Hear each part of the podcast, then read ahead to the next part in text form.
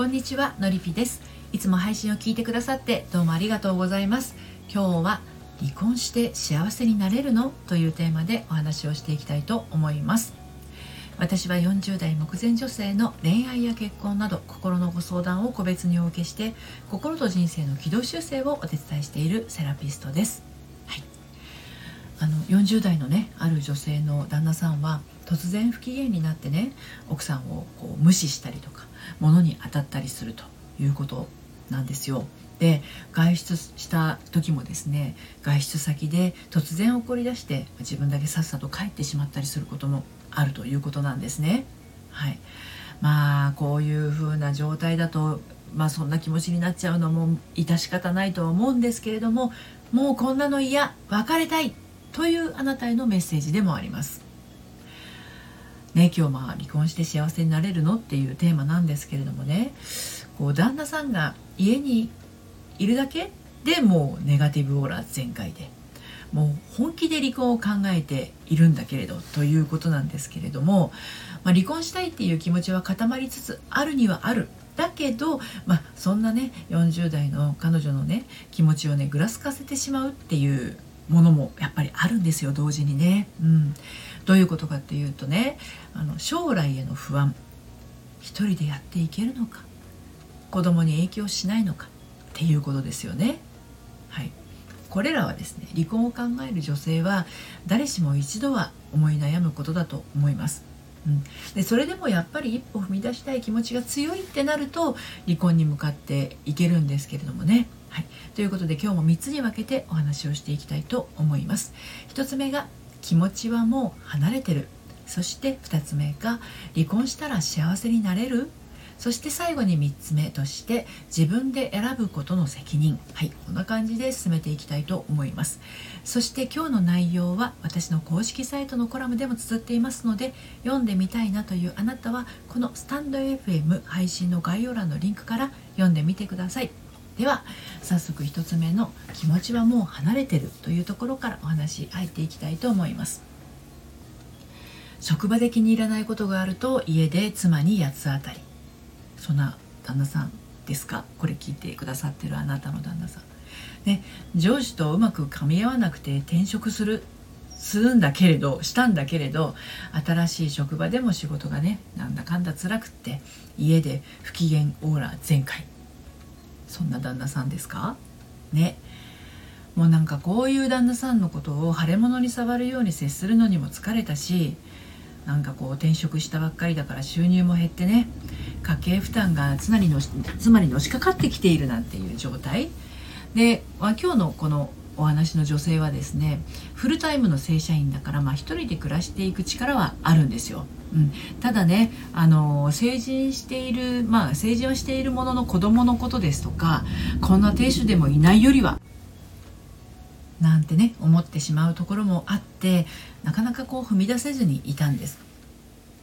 これから50代60代を迎えるこの時期にそんな決断をしてしまって大丈夫なのかなと。離婚を考えている人の不安はね尽きないと思いますただもう気持ちは完全に離れてしまっているこの現実を考えるとこのままビクビクしながら暮らしていくのはどうにも辛いとまあそんな状態なわけなんですね。で2つ目の離婚したら幸せになれるということについてさらにお話を進めていきますけれどもね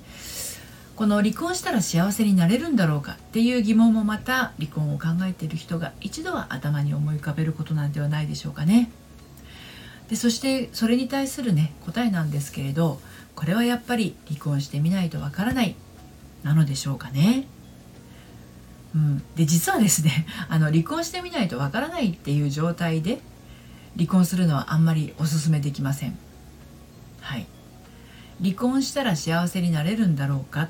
ていう答えが離婚してみないとわからないっていう状態で離婚するのはあんまりおすすめできないっていうことです。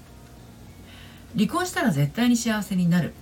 離婚したら今より幸せになる。っていうようなそういう気持ちがあって初めて離婚に踏み出した方が断然離婚した方が幸せになれるんですよ。なんとか我慢して今の暮らしを続けよう。っていう状態はね当然幸せから自分を遠ざけてるんですけれどもね。ただ離婚すれば幸せになれるんだろうか離婚してみないとわからないよねっていうようなチューブラリンな気持ちで離婚をしてしまうと離婚した後にやっぱり離婚しなければよかったなんてことになる可能性大ですね。離婚はあの博打のようでいて博打であってはいけないんですよ。はい、で最後に自分で選ぶことの責任ということについてお話をして、え今日の配信を締めくくっていきますけれど基本的なこととして幸せになるために人はね誰もが生まれてきたんです。生まれてきてるんですね。だから誰もが幸せになる権利を持ってるんです。で離婚を選ぶことっていうのは2人でいたところが1人になることですね。だからまあお互いに今までおんぶに抱った抱っこだったことをですね1人でやっていくことになります、うん、でそれは一つ自分に責任が生まれるっていうことでもあります。でそれを思いと捉えるか自由と責任はセットだよねって捉えられるかっていうところですよね。でもまあその自由にくっついてくる責任その責任があるからこそその選択をした後それを選んだ後の幸せは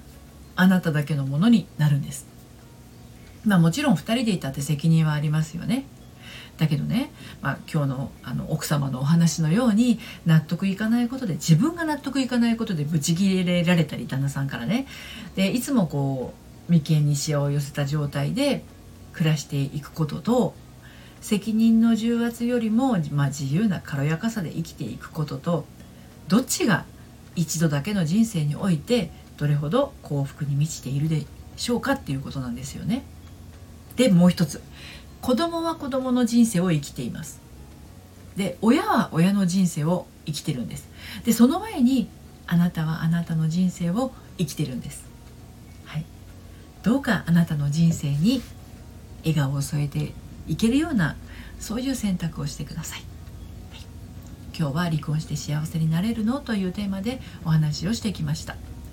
離婚したいけど迷ってしまう不安が拭えないっていう方は一度お話を聞かせください。ご相談はこのスタンド FM 配信の概要欄のリンクから受付をしています。そして毎週金曜日にはメルマガを発行しています。悩みで心がよどんでしまったアラフォー女性のハートが透明度をアップして悩みを突破していく秘密をお届けしています。バックナンバーが読めないメルマガなのでこちらも気になったらこの配信の概要欄のリンクから登録してみてください。